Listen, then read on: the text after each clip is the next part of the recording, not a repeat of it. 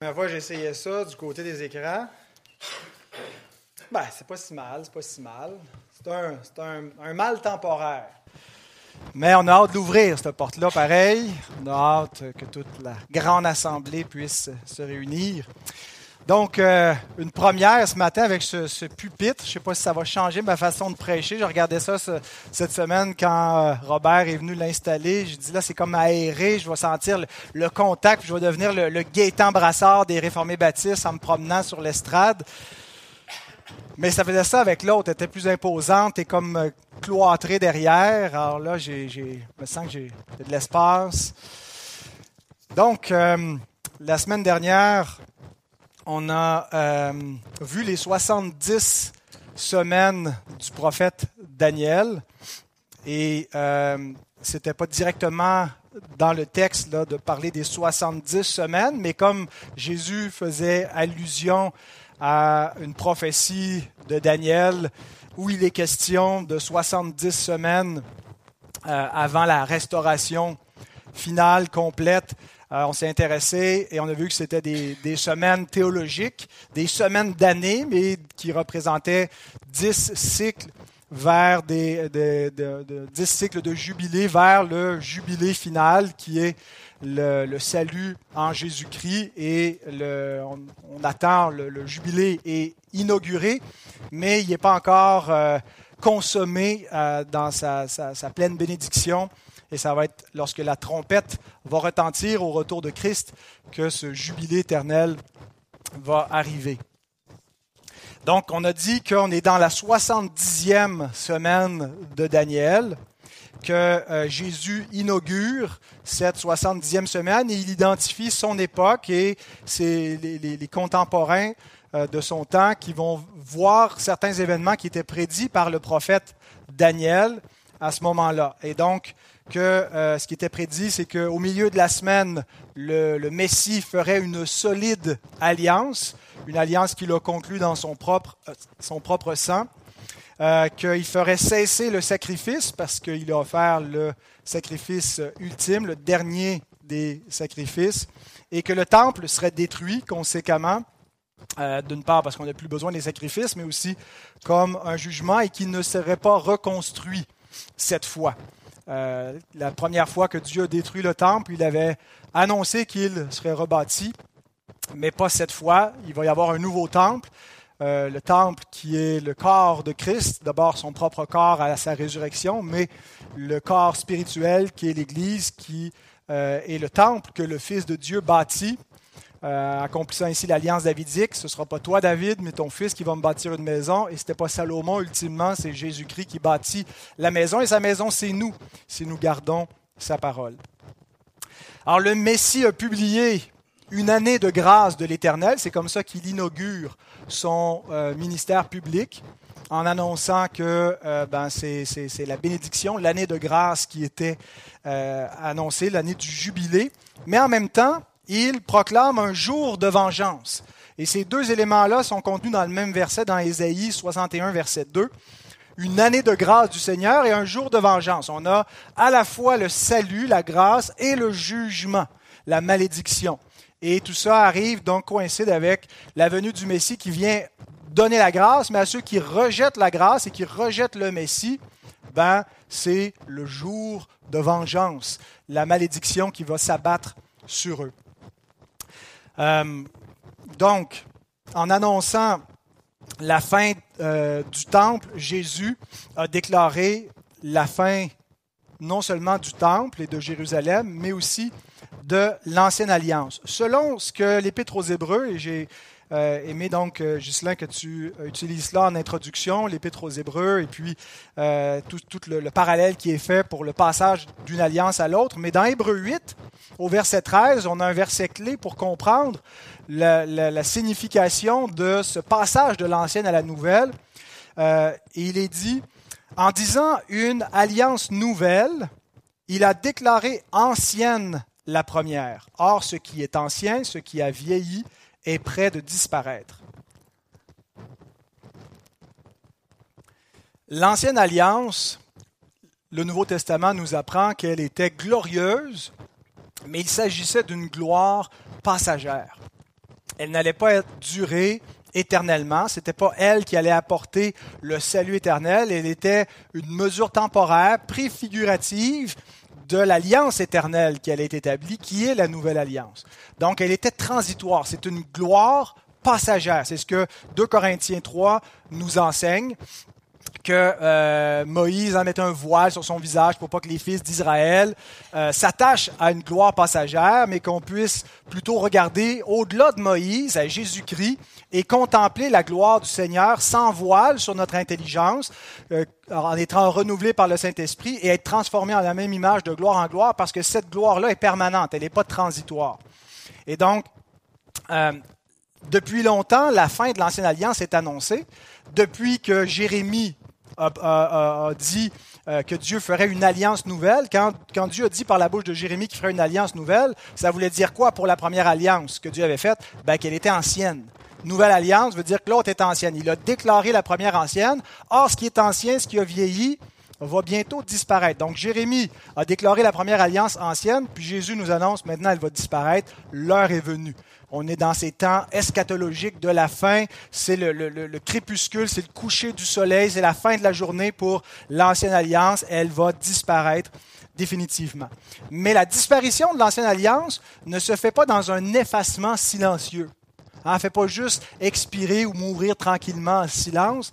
Elle vient avec un, sa fin vient avec un fracas, avec un jugement retentissant euh, qui se manifeste dans les malédictions contenu dans cette alliance même. Dans l'ancienne alliance, il y avait des malédictions qui étaient prévues euh, lorsqu'elle serait transgressée, cette alliance-là. Et Jésus euh, nomme toutes ces, annonce ces malédictions-là dans Matthieu 23, euh, le chapitre qui, précède donc celui qu'on est en train d'exposer. Et il associe ces malédictions de l'alliance, de l'ancienne alliance, à la géhenne, Hein, dans Matthieu 23, 33, euh, quand il, leur, dit qu'ils sont dignes de la GN. Donc, je pense qu'il fait le parallèle entre un, jugement temporel de l'ancienne alliance, un jugement terrestre, mais qui pointe vers une réalité éternelle, la GN. Et donc, euh, c'est en cela qu'il y a un jour de vengeance qui vient avec la venue du Messie.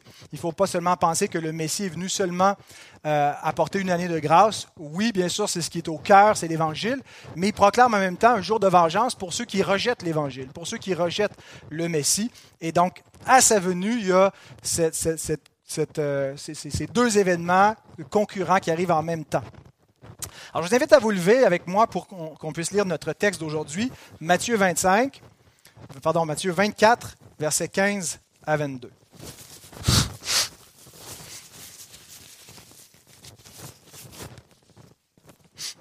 C'est pourquoi, lorsque vous verrez l'abomination de la désolation dont a parlé le prophète Daniel, établie en lieu saint, que celui qui lit fasse attention, alors que ceux qui seront en Judée fuient dans les montagnes, que celui qui sera sur le toit ne descende pas pour prendre ce qui est dans sa maison, et que celui qui sera dans les champs ne retourne pas en arrière pour prendre son manteau. Malheur aux femmes qui seront enceintes et à celles qui allaiteront en ces jours-là. Priez pour que votre fuite n'arrive pas en hiver, ni un jour de sabbat. Car alors la détresse serait si grande qu'il n'y en a point eu de pareil depuis le commencement du monde jusqu'à présent, et qu'il n'y en aura jamais. Et si ces jours n'étaient abrégés, personne ne serait sauvé, mais à cause des élus, ces jours seront abrégés. Alors ce matin, je vais exposer les versets 21 et 22, puisqu'on a déjà vu les versets 15 à 20. Donc les deux derniers versets que j'ai lus, c'est ce qui fera l'objet de ce message. Prions. Seigneur notre Dieu, nous sommes réunis devant ta face en Église, ici dans ce bâtiment, mais plusieurs dizaines, centaines de personnes, Seigneur, sur nos écrans un peu partout, réunis, Seigneur, par ce moyen de technologie, mais surtout réunis par ton esprit, au nom de Jésus-Christ, devant le trône de la grâce, Seigneur. Cette puissance a précédé des siècles d'avance, Seigneur, ces moyens de technologie qu'on a aujourd'hui, qui permet, Seigneur, à ton peuple, par le Saint-Esprit, d'être unis avec le ciel et d'être véritablement dans le, Saint des Saints grâce à la, à la vie euh, éternelle de Christ, parce qu'il demeure vivant, il a une vie impérissable, il assure la médiation. Et Seigneur, nous sommes heureux de pouvoir t'adorer dans ce culte euh, euh, réel, en esprit, en vérité, grâce à Christ. Et nous te demandons par lui de nous parler ce matin, de, euh, de, de, de, répandre ton esprit sur nous tous pour qu'on puisse comprendre cette parole et qu'elle puisse agir dans nos vies. Et c'est en Jésus que nous le demandons. Amen. Pouvez-vous rasseoir?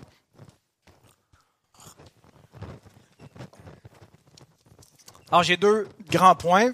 Le euh, premier point, euh, la grande tribulation, verset 21. Et le deuxième point, la fin de la grande tribulation, verset 22. La grande tribulation, Jésus nous dit deux choses. Il dit jamais une telle tribulation n'a été vue dans le monde. Puis, deuxième chose, jamais plus ne verrons-nous une telle tribulation dans le monde. Alors, ça va être mes deux sous-points de mon premier point. On n'a jamais rien vu de tel, puis on ne verra plus jamais rien de tel.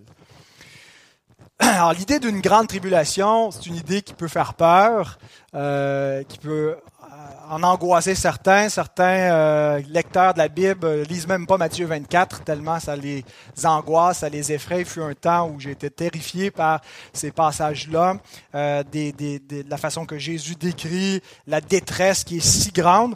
mais le, mot qu'il emploie pour détresse, tlypsis, et grand mégalais, donc une méga tlypsis en grec, peut être traduit, devrait même être traduit, grande tribulation. Euh, et euh, certains font le rapprochement avec l'expression qu'on retrouve dans l'Apocalypse, où on a exactement les mêmes mots, l'ipsis mégalet dans Apocalypse 7.14, où il est question d'une grande tribulation quand Jean voit euh, des, des les larmes de ceux qui ont été persécutés, qui sont devant le trône. Il demande à l'ange qui sont ceux-là? Ce sont ceux qui reviennent de la grande tribulation. Et, donc vont dire, ben, la grande tribulation de Matthieu 24, euh, c'est la même qu'on a dans l'Apocalypse. C'est quelque chose qui serait futuriste, euh, qui euh, n'a pas eu lieu, qui sera encore futur à nous. Eh bien, euh, je ne pense pas, même si c'est les mêmes mots, euh, grande tribulation, que, dans Apocalypse et dans Matthieu 24, qu'on parle de la même chose. Euh, dans Apocalypse, je vous cite Gregory Beale qui dit La grande tribulation a commencé avec les propres souffrances de Jésus et son sang versé, et tous ceux qui le suivent qui doivent également souffrir cette tribulation. Donc, dans l'Apocalypse, c'est question de la tribulation des saints, des souffrances des croyants qui sont persécutés avec Christ, et c'est Christ le premier grand martyr qui souffre. Euh, et c'est une grande tribulation parce qu'en fait, jusqu'à ce que Christ revienne, l'Église va souffrir des tribulations, va être persécutée, persécutée. Tous ceux qui veulent vivre pieusement en Jésus-Christ seront persécutés. Mais dans Matthieu 24, n'est pas une persécution contre l'Église que Jésus désigne premièrement. Il y en a été question. Il y a eu des persécutions contre les saints. Mais ce qu'on voit dans cette portion-là de verset 15 et suivant, c'est une tribulation pour le peuple d'Israël et non pas contre l'Église. Et cette tribulation a déjà eu lieu de l'an 66 jusqu'à l'an 70. Et donc, c'est ce que je vais essayer de démontrer ce matin que le, jugement en question dont Jésus parle, qu'il appelle une grande tribulation, a déjà passé, et c'était pour Israël. Alors, quels arguments nous permettent de penser ainsi?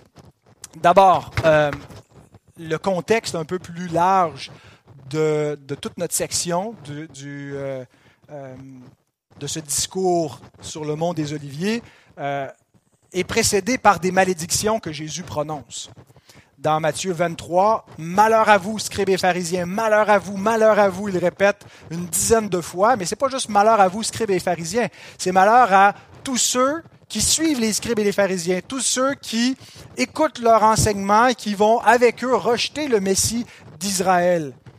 Et Jésus donc termine ses malédictions en déclarant que leur temple va être détruit, qu'ils ne le reverront plus. Hein. Il dit, vous ne me reverrez plus ici. Puis là, il sort du temple, puis il dit, pierre sur pierre de cette maison vont être renversés. Donc, premier, euh, première raison, euh, c'est cela, c'est le contexte, les malédictions que Jésus prononce sur Israël. Puis si on remonte juste dans la journée qui précède, Matthieu 21, Matthieu 22, la colère dans le temple, qui anticipe la colère de Dieu sur le temple à cause de ce qu'ils ont fait de la maison de Dieu. Euh, le figuier maudit, qui représente Israël, qui est maudit parce qu'il est stérile et qui rejette le Messie, et puis toutes les paraboles qui viennent, euh, où Jésus annonce hein, avec des, images les vignerons qui vont être jugés parce qu'ils ont tué le fils du roi, puis euh, donc plusieurs euh, paraboles comme ça qui anticipent ces jugements-là contre Israël spécifiquement. Deuxième raison, bien, parce que euh, Jésus associe l'abomination de la destruction, pas de la destruction, de la désolation. Euh, on a vu avec euh, la prophétie de Daniel et, Jésus l'applique à quelque chose qui est arrivé déjà en 66 jusqu'à 70.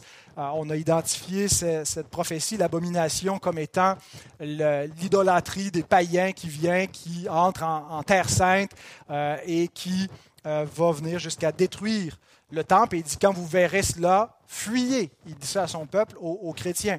Troisièmement, ben, Luc, dans le passage parallèle, où on a à peu près les mêmes, euh, les mêmes avertissements, le même discours, ben, précise qu'il s'agit spécifiquement du peuple d'Israël. Dans Luc 21, 22 à 24. Car ce seront des jours de vengeance. Alors, voyez ici euh, la référence à la prophétie d'Ésaïe 61. Ésaïe 61, le Messie publie un jour de grâce, une année de grâce pour l'Éternel, l'année du jubilé, et un jour de vengeance. Donc, ce sera des jours de vengeance. C'est quoi ces jours de vengeance-là? Ben, regardez ce qu'il dit après. Pour l'accomplissement de tout ce qui est écrit, malheur aux femmes qui seront enceintes et à celles qui allaiteront en ces jours-là, car il y aura une grande détresse, une grande tribulation dans le pays et de la colère contre ce peuple. De quel peuple est-il question? Ben, Ce peuple, le peuple d'Israël, ils tomberont sous le tranchant de l'épée, ils seront emmenés captifs parmi toutes les nations, et Jérusalem sera foulée aux pieds par les nations jusqu'à ce que le temps des nations soit accompli. Et pour moi, le temps des nations, c'est pas dans le sens que l'on est dans la parenthèse d'Église, Israël est sorti du plan, c'est plutôt leur tour viendra. Là, c'est premièrement le jugement pour la maison de Dieu, pour le peuple d'Israël. Ensuite viendra le tour des païens d'être jugés. De la même façon que la proclamation de l'Évangile est premièrement pour le juif, puis pour le grec, le jugement est d'abord pour le juif, ensuite pour le grec. Donc il y a un ordre eschatologique dans la, façon que Dieu accomplit ces événements-là. Euh, quatrième raison, ben, quand on regarde ce qui s'est passé en l'an 70 après Jésus-Christ, il y a une correspondance exacte euh, qui fit, si vous me passez l'expression, parfaitement avec ce que Jésus annonce ici. La destruction du temple, euh, les païens qui viennent, les Romains donc, euh, qui, qui, vont amener les Juifs en captivité, qui vont mettre à mort une grande partie du peuple. alors toutes les souffrances qui sont décrites semblent vraiment s'accomplir, alors que Jésus a dit, cette génération ne passera point que tout cela n'arrive. Alors, euh, il n'annonçait pas un jugement pour dans, dans 2000 ans. Il annonçait comme quand Jérémie prophétise, ben, il, le voit de ses yeux arriver, le jugement avec les Babyloniens, Dieu qui a annoncé que cette maison dans laquelle vous vous confiez, hein, le temple de l'Éternel, le temple éternel, vous êtes devenu idolâtre avec, avec ce temple et la façon que vous l'utilisez, ben, je vais le détruire. Et puis, Jérémie ne l'annonce pas pour des temps très, très, très lointains, mais contemporains à lui.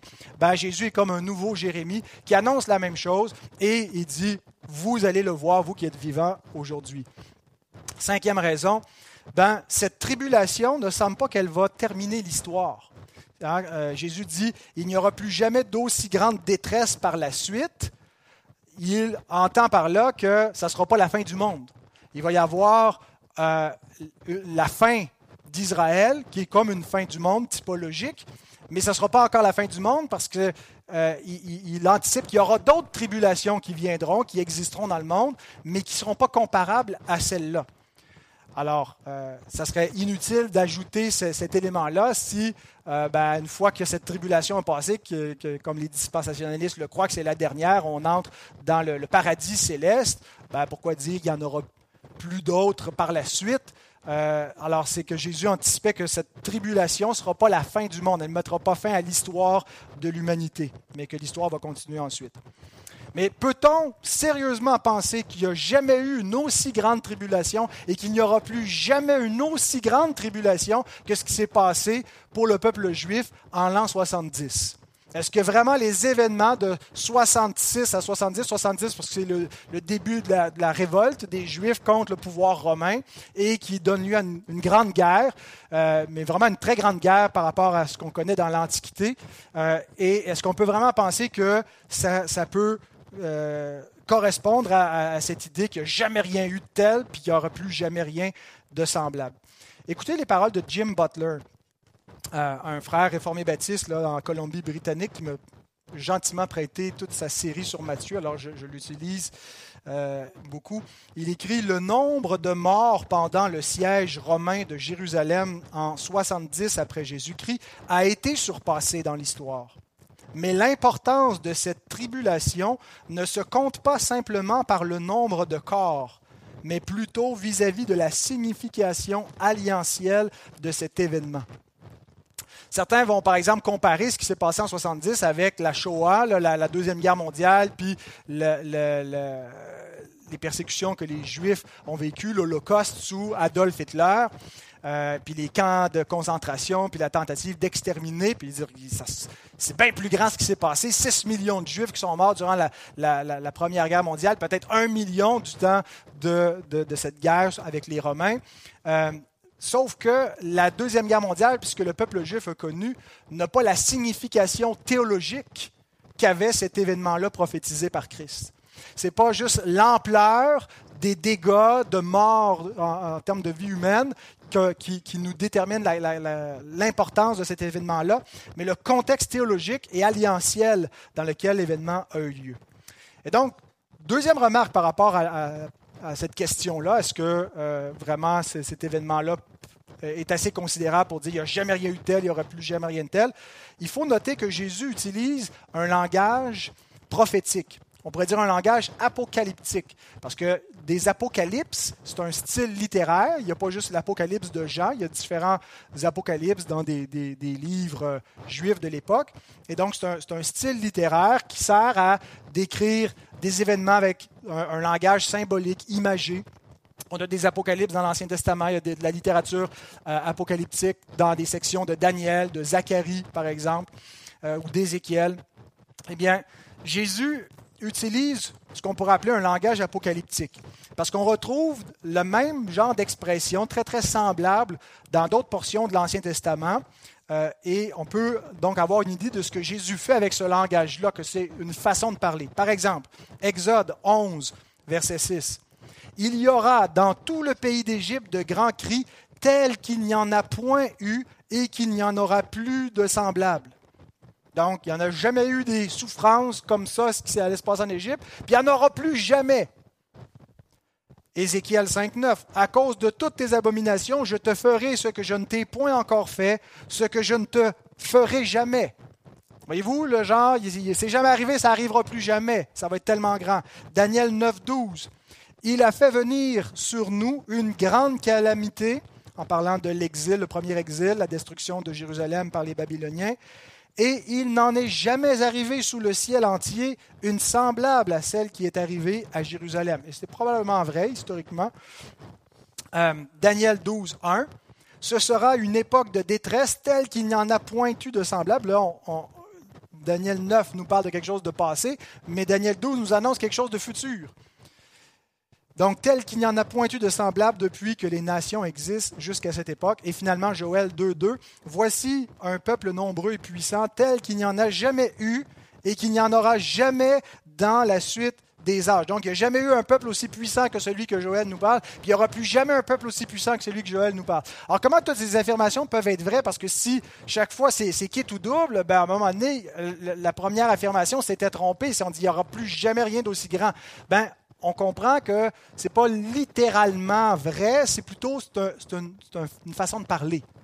C'est un langage prophétique, un langage apocalyptique pour nous dire il s'en vient un jugement d'ampleur euh, terrible, effroyable. Et donc, qui va bouleverser le monde. C'est ce que ça veut dire, ce genre de langage-là. Cependant, euh, donc le fait que Jésus utilise un langage prophétique pour nous prophétiser un jugement apocalyptique, c'est pas seulement une façon de parler. Hein, c'est pas juste là, il, non, il annonce vraiment quelque chose qui allait être terrible, qui allait être effroyable. et, qui, il n'y a pas eu, c'était une grande tribulation comme Israël n'en avait jamais connu, et c'était une tribulation finale. Il n'y en aurait plus jamais de semblable pour Israël en termes de ce que ça signifiait, parce qu'elle allait mettre fin à l'État d'Israël, et donc il n'y a plus de peuple d'Israël en termes de euh, peuple constitué par l'alliance. Il y a encore des descendants d'Abraham, il y en a encore aujourd'hui, mais euh, ils ne sont plus le, peuple de l'alliance. Cette alliance-là a été terminée dans ce jugement. Donc c'était une grande tribulation qui n'était pas prophétisée pour dans 2000 ans, qui était prophétisée pour dans l'espace d'une génération. Cette génération ne passera point que vous allez voir ce que je vous prophétise, dit Jésus. Mais tout jugement, que ce soit ceux que, Jérémie a annoncés, ou Ésaïe avant lui, ou Ézéchiel en même temps que Jérémie, ou Jésus qui annonce au peuple juif un jugement pour leur temps, pointe vers le grand escaton, le dernier jugement, le jour de l'Éternel. Le jour de l'Éternel vient plusieurs fois dans l'histoire. Il est venu au temps des Babyloniens, il est revenu au temps des Romains. Tout ça euh, anticipe le dernier jour du jugement lorsque le tour des nations viendra. Voici comment Flavius Joseph commence son récit sans savoir qu'il fait écho euh, aux paroles de Christ. La première chose qu'il écrit lorsqu'il commence son récit, qu'on peut lire environ, c'est peut-être 200 pages pour lire ce qui s'est passé de l'an 66 à l'an 70. Euh, donc Flavius Joseph, qui est un, un, juif qui a d'abord lutté avec les juifs contre les Romains, puis euh, il a été pris, puis s'est rendu, puis finalement il a aidé euh, les Romains à essayer d'amener les Juifs à abdiquer, à jeter les armes, euh, à plaider avec eux pour dire cessez de, vous rebeller, sinon vous allez être détruits. Puis les Juifs ne l'ont pas écouté, lui non plus que les Romains. Il a été vu comme, comme un traître, mais par la suite, il a écrit ce récit historique. et la première chose qu'il nous dit, il dit la guerre que les Juifs engagèrent contre les Romains est la plus considérable, non seulement de ce siècle, mais peu s'en faut, de toutes celles qui, au rapport de la tradition, ont surgi soit entre cités, soit entre nations. Et Flavius Joseph n'écrit pas comme un prophète, il n'écrit pas comme... Euh, il, il, est conscient qu'il écrit comme un historien. Il essaie d'écrire comme un historien, de rapporter les faits historiques. Euh, il, dit un peu plus loin, dans le, même, la même section, euh, quelques paragraphes plus bas, il dit On pourra critiquer les accusations que je dirige contre les tyrans et leurs séquelles de brigands, les gémissements que je pousse sur les malheurs de ma patrie. On voudra bien pourtant pardonner à ma douleur, fut-elle contraire à la loi du genre historique. Car de toutes les cités soumises aux Romains, c'est la nôtre qui s'est élevé au plus haut degré de prospérité pour retomber dans le plus profond abîme de malheur. En effet, toutes les catastrophes enregistrées depuis le commencement des siècles me paraissent par comparaison inférieures aux nôtres. Et comme ce n'est pas et comme ce n'est pas l'étranger qui est responsable de ces misères, il m'a été impossible de retenir mes plaintes. Ai-je affaire à un critique inflexible envers l'attendrissement? Qu'il veuille bien alors faire deux parts de mon ouvrage, mettre sur le compte de l'histoire les faits et sur celui de l'historien les larmes. Et donc, quand on lit le récit de Joseph, c'est pas juste un historien qui a fouillé dans des, des, archives, et c'est quelqu'un qui est un témoin de ce qu'il a vu, qui a été dans cette guerre-là, qui a vu sa patrie être déchirée, qui a vu des gens mourir, a vu des choses horribles. C'est très dur à lire par moments, les choses qu'il décrit. Euh, voici quelques extraits de ces calamités. Je ne vais pas nécessairement vous lire les passages les plus, durs à entendre, mais euh, pour nous convaincre que c'était bien de cette grande tribulation-là dont il est question. Euh, les affrontements donc commencent en 66 avec les autorités des Juifs qui rapidement vont, se rallier à, cette force de, résistance, vont rapporter quelques victoires sur les Romains, mais ils vont perdre le contrôle. Les chefs religieux aux mains des zélotes. Ah, il y a différentes factions qui vont se regrouper à Jérusalem pour mener l'offensive et c'est euh, les zélotes à un moment donné qui vont avoir le, dessus. Et donc, il y a une partie où c'est euh, pas juste une guerre contre les Romains, mais c'est une guerre civile entre les Juifs. Euh, Joseph raconte que quand les Zélotes ont pris le, pouvoir, ça a été très, très sanglant. Euh, on pouvait compter plus de 12 000 morts dans les rues de Jérusalem qui n'ont pas eu de sépulture, qui se sont putréfiés sur place. Alors imaginez à quoi pouvaient ressembler ces, scènes horribles de cadavres qui euh, sont, laissés comme ça et une population qui est prise en otage par ces zélotes. Et Joseph écrit, il est impossible de raconter en détail les forfaits de ces gens. Mais pour le dire brièvement, il n'y a pas de ville qui ait enduré tant de misère, ni de génération qui, dans la suite des temps, ait produit tant de scélératesse. Il nous raconte par exemple la famine qu'il y a eu.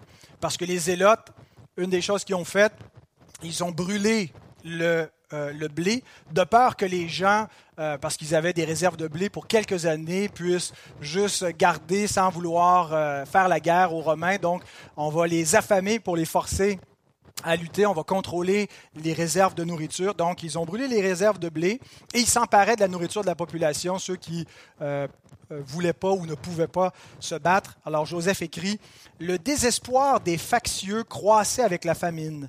De jour en jour, ces deux terribles fléaux s'exaspéraient, c'est-à-dire la famine et les, factieux, le fait qu'il y avait des, gens qui faisaient des, factions qui, qui étaient les zélotes.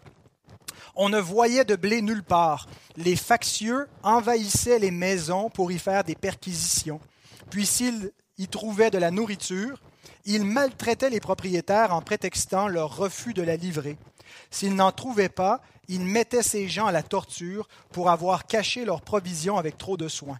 Une preuve que ces malheureux possédaient ou non de la nourriture se tirait dans l'état de leur corps. Ceux qui semblaient encore solides passaient pour avoir assez mangé, mais on épargnait ceux qui étaient déjà épuisés, estimant absurde de tuer des gens qui allaient bientôt mourir de faim. La famine triomphe de tous les sentiments, et il n'y en a pas qu'elle supprime aussi facilement que le scrupule. Les gens n'ont plus de scrupules lorsqu'ils sont affamés, c'est ce qu'il veut dire. Des femmes, des enfants, et chose triste entre toutes, des mères arrachèrent les aliments de la bouche d'un époux, d'un père, d'un enfant, et quand les êtres les plus chers s'éteignaient dans leurs bras, les ravisseurs n'avaient pas honte de leur enlever jusqu'aux gouttes qui soutenaient leur vie. Il raconte dans une section une scène horrible d'une mère qui, euh, voyant qu'elle perdait euh, des ressources à essayer de garder son enfant en vie, a décidé de le manger. Euh, en plus de ça, ben, les gens essayaient de fuir, de fuir la ville. Donc ceux qui voulaient fuir, s'ils se faisaient prendre par, par les zélotes, se faisaient mettre à mort par eux, souvent de, de, façon extrêmement cruelle. Euh, et, ceux qui ne voulaient pas nécessairement rejoindre les Romains parce qu'ils ne s'attendaient pas nécessairement un meilleur traitement après avoir résisté contre l'offensive des Romains. alors, ils essayaient de fuir, mais les captifs euh, voici ce qu'on leur faisait. Il raconte comment, euh, dans le fond, les Romains n'avaient pas assez d'effectifs pour garder une grande foule euh, comme ça en plein désert, hors de la ville, il n'y avait pas de, lieu. Donc, il dit que Titus ne mit donc le plus souvent aucun empêchement au supplice de la croix, espérant peut-être que les Juifs, à ce spectacle, feraient leur soumission par crainte de subir un, traitement pareil. Donc, que les gens, en voyant des crucifiés de leur patrie, allaient se rendre, allaient abandonner, allaient arrêter de lutter s'ils ne capitulaient pas. Les soldats qu'excitait la fureur et la haine crucifiaient les captifs en manière de raillerie, de façon différente, et la multitude des victimes était si grande que l'espace manquait aux croix et les croix au corps. Et euh, donc, il raconte que dans une même journée, on crucifiait jusqu'à 500 personnes. Mais malgré tout cela, il y avait l'entêtement des rebelles, de ceux qui avaient pris d'assaut la ville de Jérusalem, beaucoup qui étaient venus se réfugier. En fait, c'était le, dernier, tout le territoire avait été conquis par les Romains, mais qui encerclaient de plus en plus jusqu'à Jérusalem, qui était la dernière ville. Donc les, les, derniers qui résistaient, qui avaient pu fuir les autres villes, étaient venus se réfugier là, pensant qu'ils allaient pouvoir résister, peut-être même vaincre les Romains. On lit Titus les engageant à cesser dès ce moment la lutte et à ne pas les contraindre à détruire la ville, leur repentir tardif assurerait leur propre salut. celui d'une si grande patrie et d'un temple qui n'était, qu'à eux. Donc, repentez-vous et on vous laisse la vie sauve. Les Juifs du rempart insultaient César et son père. Donc, c'est Titus qui, menait l'offensive et le fils euh, donc de, Vespasien qui était le, nouvel empereur. Alors le fils de l'empereur est appelé César ici. Donc ils insultaient Titus et son père. Ils lui criaient qu'il méprisait la mort, qu'il la préférait noblement à la servitude, qu'il ferait aussi longtemps qu'il respirait le plus de mal possible aux Romains, qu'il ne se souciait pas de la perte de leur patrie, puisque, comme il dit, euh, ils doivent bientôt périr et que l'univers est pour Dieu un meilleur temple que celui-ci. Ce sanctuaire, d'ailleurs, sera sauvé par celui qui y réside. Ils l'ont pour allié et se raillent de toutes les menaces que les actes n'accompagnent pas, car l'issue des événements appartient à Dieu. Telles étaient les paroles qu'ils criaient en y mêlant des injures. Le temple de l'Éternel, le temple de l'Éternel, le temple de l'Éternel, comme au temps de Jérémie. Dieu ne peut pas nous abandonner, c'est sa maison, celui qui habite va nous sauver. Alors que lorsqu'il l'a visité, celui à qui appartient cette maison, ils l'ont rejeté, ils l'ont crucifié et ils ont dit que son sang retombe sur nous. Alors qu'ils prétendent se confier en Dieu, ils ont renié Dieu et c'est sa colère qu'ils ont attirée sur eux. Et à la fin, donc, dans le dernier tome, euh, ça termine avec un, un grand massacre avec l'exil des survivants, ils sont réduits en esclavage, la destruction du temple et de la ville. Il écrit Quand l'armée n'eut plus rien à tuer ni à piller, faute d'objets ou assouvir sa fureur, car si elle avait eu de quoi l'exercer, elle ne se serait pas abstenue par modération d'aucune violence. César, c'est-à-dire Titus, lui donna aussitôt l'ordre de détruire toute la ville et le temple, en conservant cependant les tours les plus élevées, celles de Phasaël, d'Ipicos et de Mariam les tours devaient témoigner de l'importance et de la force de la ville dont la valeur romaine avait triomphé. Tout le reste de l'enceinte fut si bien rasé par la sape que les voyageurs, en arrivant là, pouvaient douter que ce lieu eût jamais été habité. Telle fut la fin de Jérusalem, cité illustre, célèbre parmi tous les hommes, victime de la folie des factieux. Voilà la grande tribulation dont Jésus parlait. Et Jésus nous dit qu'elle est finale. Il n'y a jamais eu une aussi grande calamité et il n'y en aura plus. Jamais. Et pourtant, ce n'a pas été la fin du monde. Ce n'a pas été le genre de cataclysme universel qu'on attendrait à la fin du monde. Mais ça a été une autre sorte de fin du monde.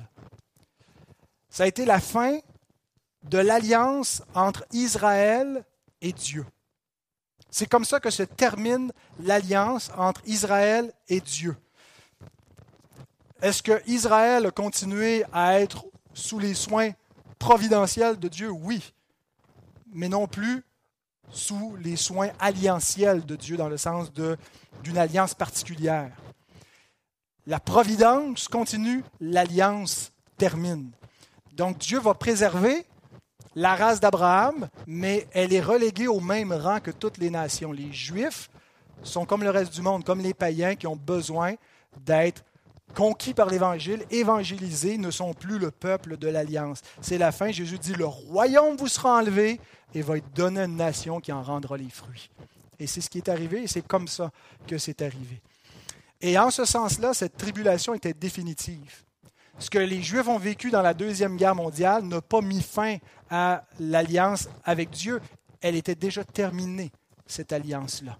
Et donc, c'est, théologiquement, c'est extrêmement significatif, ce jugement-là, parce qu'il est comme une sorte de fin du monde étant la fin de l'ancienne alliance, qui elle-même pointe vers la fin du monde. Alors Joseph évalue qu'il y a eu un million de morts chez les Juifs dans tout leur territoire durant les 4-5 années qu'ont duré euh, les affrontements. Qu'il y a eu environ 100 000 survivants, mais on ne les a pas laissés retourner comme ça à leur besogne. Ils ont euh, été amenés en exil, réduits en esclavage. Certains avaient déjà, euh, il y avait déjà une diaspora, fait il y avait déjà des communautés juives un peu partout dans l'Empire qui ont gardé la liberté qui jouissaient, mais ceux qui ont affronté les Romains ben, les 100 000 qui restaient, euh, c'est la fin.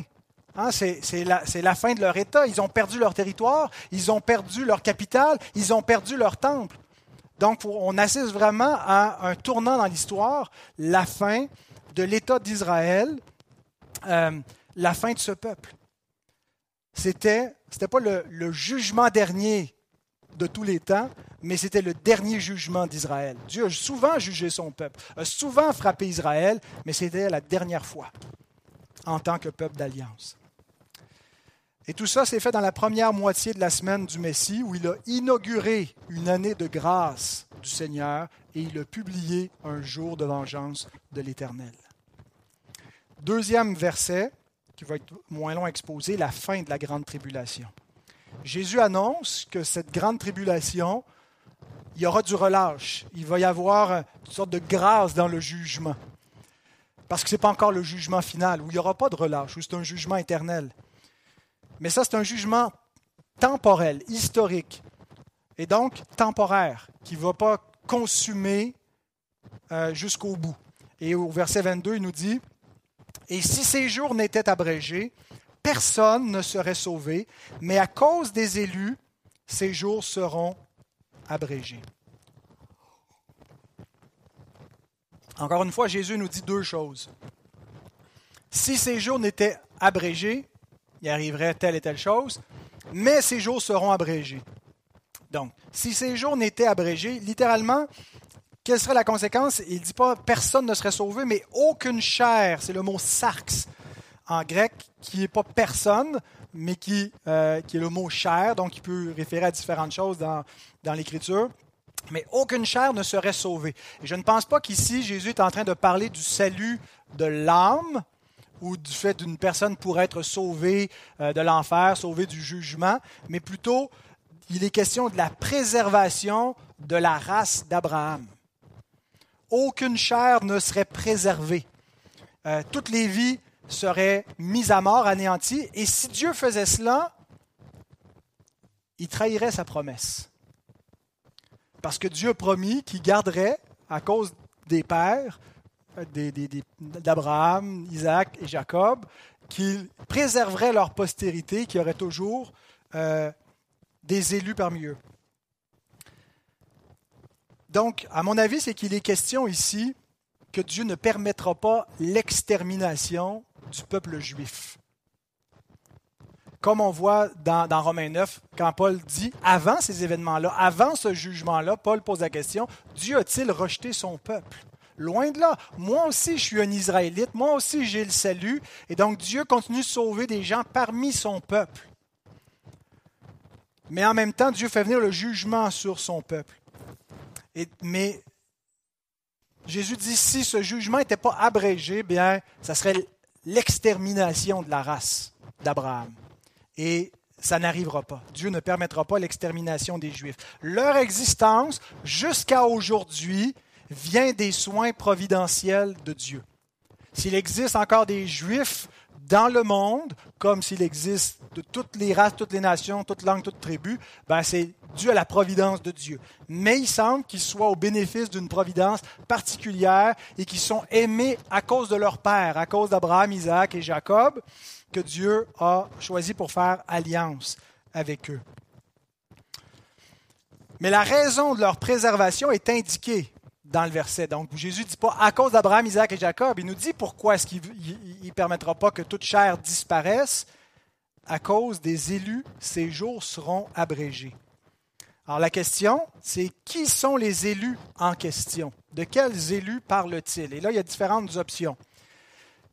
Généralement, quand on lit élu, ben, on pense à nous-mêmes, on pense au fait qu'on on est des calvinistes qui croyons à l'élection de la grâce et que nous avons été élus et qu'on a quelque chose à voir, nous aussi, avec tous ceux qui sont élus en Jésus-Christ, dans le fait que ces jours ont été abrégés. Euh, donc, les élus sont les disciples de Christ. L'avantage de cette interprétation-là, ben, c'est qu'immédiatement après, Jésus utilise encore au verset 24 le mot élu. Et là, il parle des disciples de Christ, de ses propres disciples. Il dit, Il s'élèvera de faux Christ et de faux prophètes. Ils feront de grands prodiges et des miracles au point de séduire, s'il était possible, même les élus. Il n'est pas possible de séduire les il est possible de, tromper des élus, mais pas euh, euh, jusqu'au point de la perdition. Les élus ne peuvent pas écouter d'autres voix que la voix du bon berger. Mes brebis entendent ma voix, elles me connaissent, elles me suivent et elles ne suivront pas un autre. On peut un peu se tromper, mais si quelqu'un suit un faux Christ, il n'est pas un élu. Un élu ne peut pas ne pas suivre Christ, ne peut pas être séduit par des faux Christ, euh, parce qu'il est gardé par Dieu d'une telle séduction. Alors ici, au verset 24, il est clair qu'il parle des élus au sens de, euh, de ceux qui sont sauvés, des brebis que euh, le Père a données à son Fils. Mais le point qui est un peu difficile, si on, prend cette, si on revient avec les élus du verset 22, euh, s'il est question des disciples de Christ, de ceux qui sont sauvés, euh, que c'est à cause de eux que ces jours sont abrégés, ben c'est que c'est pas c'est pas contre eux qu'est le jugement. Et on a dit même qu'il n'y avait plus de chrétiens à Jérusalem quand ces événements sont arrivés, qu'ils ont écouté la parole de leur Sauveur, puis ils avaient fui hors de la Judée. Euh, donc, il aurait pu, en quelque sorte, exterminer euh, à ce moment-là toute, chair, euh, puis les élus auraient été épargnés. Alors, il est possible que de, croire quand même qu'il y a probablement eu des chrétiens parmi, dans l'ensemble du territoire d'Israël qui ont connu ces persécutions-là avec le reste des Juifs parce qu'ils c'était leur patrie, c'est là qu'ils étaient, puis que Dieu a ménagé, un peu comme avec Lot, hein, Dieu fait venir le, jugement sur Sodome, mais parce qu'il y a un juste dans la ville, ben, il euh, retarde son jugement, puis jusqu'à temps qu'il soit enlevé avant de détruire la ville. Donc Dieu dit qu'il ne va pas détruire complètement parce qu'il y a encore des élus dans le territoire. Ça pourrait être une façon de, le voir. Euh, une autre façon de voir les élus, peut-être que les élus désigneraient le peuple élu, c'est-à-dire Israël, parce qu'il est appelé comme ça ailleurs, euh, le peuple élu. Euh, donc, ce n'est pas nécessairement les élus au salut, mais c'est les élus dans cette alliance-là. L'avantage, ben, c'est que c'est clairement, il est question d'un jugement contre Israël dans le, dans le contexte. Euh, c'est contre lui que vient ce jugement. Mais la difficulté, c'est que tout de suite après, il nous parle des élus au verset 24 qui ne peuvent pas désigner Israël. Ceux, les élus qui ne peuvent pas suivre un faux Christ, et donc on sait qu'il y en a parmi le peuple élu qui ont suivi, qui suivent des faux Christ. Alors, peut-être que la solution, ce serait qu'il y aurait une double référence. Les élus du verset 22, ça serait les Juifs. Les élus du verset 24, ça serait les chrétiens. Comme on a dans Romains 9, quand il est question d'un Israël selon la chair et un Israël selon l'esprit, on réfère à deux Israëls en même temps. Puis si on ne les distingue pas, ça devient mêlant. Alors ici, on pourrait référer à deux types d'élus. Mais ma solution favorite vient combiner un peu les deux points. Les élus en Jésus-Christ mais le peuple juif. Les élus correspondent au reste élus selon la grâce de Dieu en Israël. Paul nous dit dans Romains 11, 1 et 5, Je dis donc, Dieu a-t-il rejeté son peuple? Dieu a-t-il rejeté Israël? C'est les païens qui se convertissent, les, les Juifs s'endurcissent, puis bientôt la colère de Dieu va tomber sur eux, va détruire leur temple, va détruire leur ville. Dieu a-t-il rejeté son peuple? Loin de là. Car moi aussi, je suis israélite de la postérité d'Abraham, de la tribu de Benjamin. Et là, il continue en élaborant que Dieu euh, préserve le peuple d'Israël. Et au verset 5, il dit De même aussi, en fait, ce qu'il développe, c'est plutôt de dire que déjà euh, dans le temps d'Élie, il y avait des gens qui s'étaient rebellés, qui rejetaient l'Éternel, mais Dieu n'avait pas rejeté tout son peuple, mais c'était préserver un, reste, un petit troupeau à l'intérieur de toute la bergerie qui avait apostasié. Il y avait un troupeau qui n'avait pas fléchi le genou devant Baal au temps d'Élie. Élie pensait qu'il était le dernier fidèle, le dernier croyant, et que les autres étaient tous devenus des idolâtres. Et Dieu dit, non, non, je me suis réservé 5000 hommes ou 7000 hommes, je suis plus certain, qui n'ont pas fléchi le genou devant Baal. Et Paul dit de même dans le temps présent, il y a un reste selon l'élection de la grâce.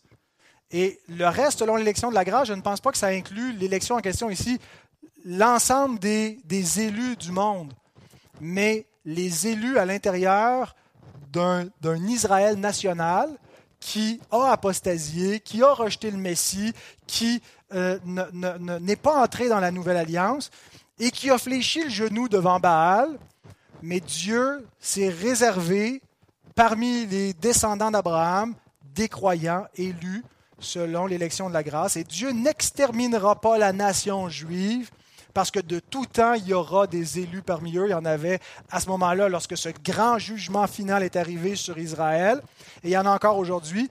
Et donc, Dieu va continuer à sauver parmi les des Israélites, parmi les Juifs, des croyants, euh, jusqu'à ce que tout Israël, il y a différentes façons de le comprendre. Est-ce que c'est qu'à un moment donné, ils vont tous se convertir ou que quand la totalité de ceux du peuple juif qui doivent entrer avec la totalité de ceux des païens qui doivent entrer dans la nouvelle alliance, on aura tout Israël euh, qui sera sauvé, puis ça sera la résurrection finale à ce moment-là.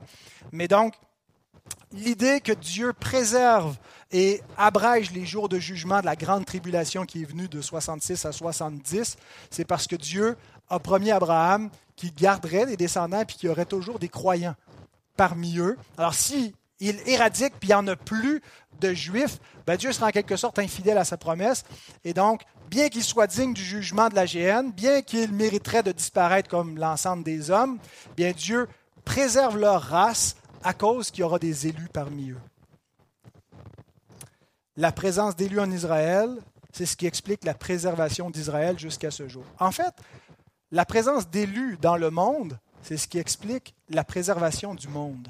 Écoutez ces paroles de Spurgeon. Il dit Ceux qui avaient été détestés et persécutés par leurs propres compatriotes les chrétiens d'origine juive, et c'est ce qu'on voit dans le début de Matthieu 24. Jésus dit, vous serez persécutés.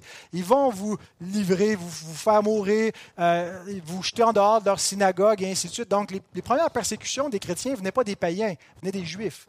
Donc, les, élus, c'est-à-dire les, les disciples de Christ persécutés par le peuple d'Israël, devinrent le moyen de préserver ce peuple d'un anéantissement absolu.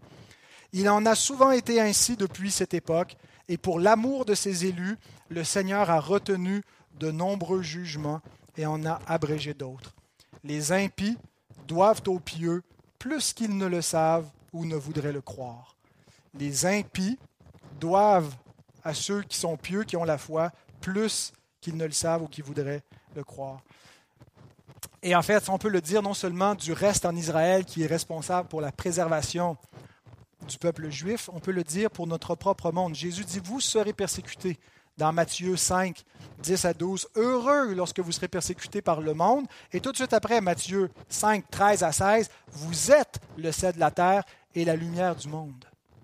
Le monde qui persécute l'Église, le monde qui persécute les croyants, ne réalise pas que s'il est préservé, parce que c'est un, des, effets du sel, hein, de la préservation, et s'il y a encore la lumière dans le monde, ben, c'est parce que Dieu a des élus dans le monde et il ne permet pas donc que le jugement final de sa colère vienne sur ce monde. Il retarde parce qu'il a un peuple. Et il ne euh, fera pas venir sa colère tant aussi longtemps que le juste ne sera pas sorti de la ville, euh, que son peuple ne sera pas réuni, tant qu'il y aura encore un élu d'inconverti qui sera dans la dispersion, qui doit avoir part à l'aspersion du sang de Christ, mais qui n'aura pas encore été appelé, le jugement ne viendra pas et ce monde sera préservé. Et donc, c'est ma compréhension de ce qui est euh, la même chose pour Israël à plus petite échelle, qui s'applique également pour le monde avec le reste des élus.